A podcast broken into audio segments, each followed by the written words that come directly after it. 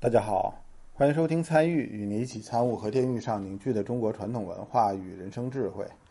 呃，之前我们把这个青花的那种谣言，张嘴就几十万买卖青花这种谣言，给大家伙扒了一底底儿掉啊！大家伙明白这东西是一个商业陷阱以后，呃，就可以买青花。我没拦拦着你买青花，便宜的买，啊，买好的。这个我觉得，这个我这种观点，大家伙儿应该都同意。那么，其实网络上面类似的谣言非常非常多啊，包括去年年根儿下我说的那个网上那个阿飞那个望人讲的什么火山喷发喷出来这个籽儿玉的这种说法是吧？这个比那还邪乎的说法、危言耸听的说法，我听过好多。陨石撞击说。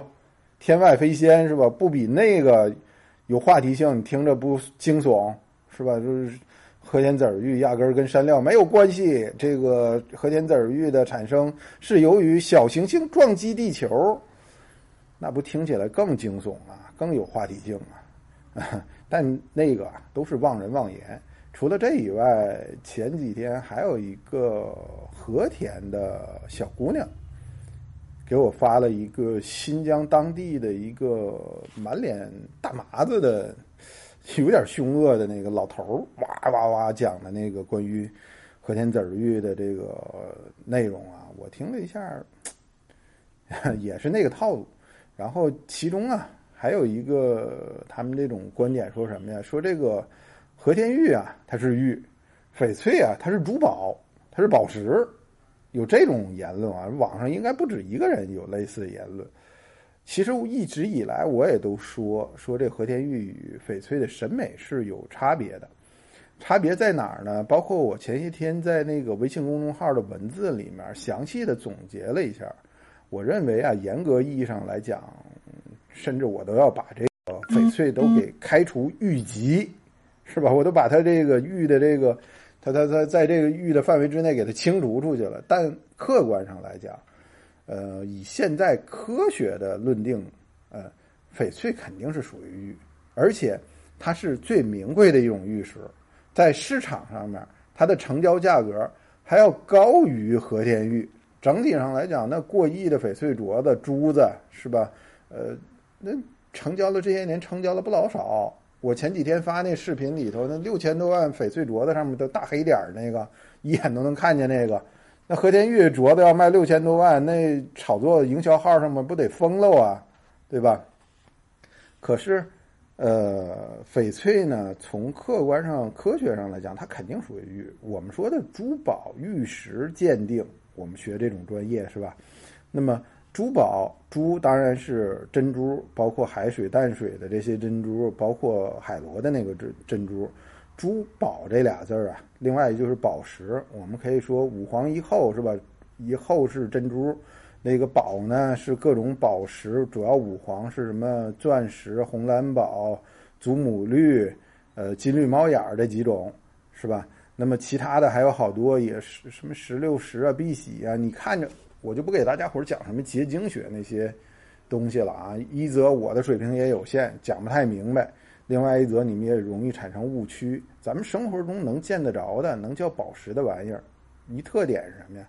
你们看着都跟玻璃似的，都透明的。绝大多数啊，少数的你像比如说月光石啦，包括这个带有星光或者猫眼效应的这个红蓝宝。这个带有猫眼效应的这个金绿宝石，就我们说的狭义猫眼石，是吧？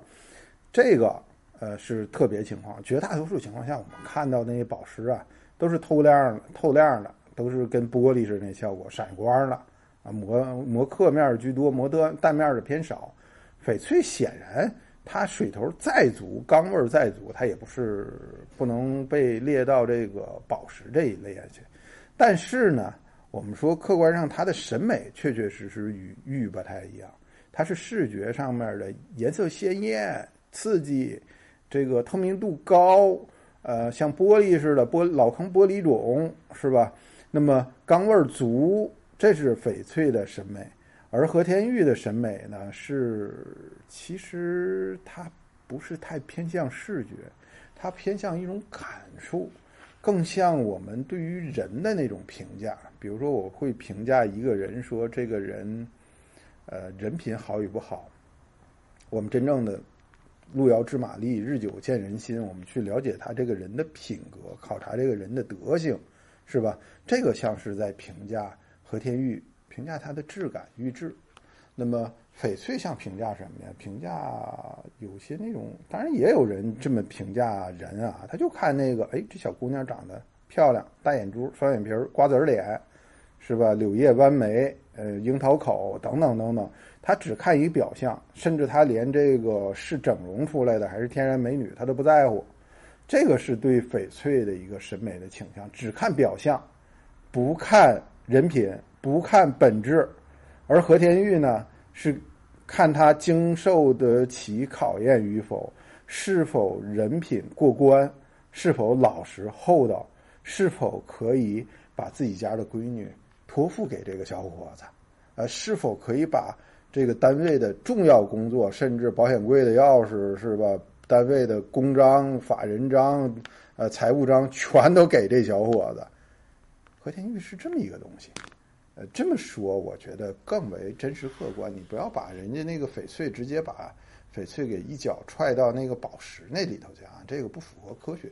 好的，谢谢大家收听吧。如果你觉得我讲的这些内容对您了解和田玉略微有点帮助的话，也欢迎点赞分享。再见。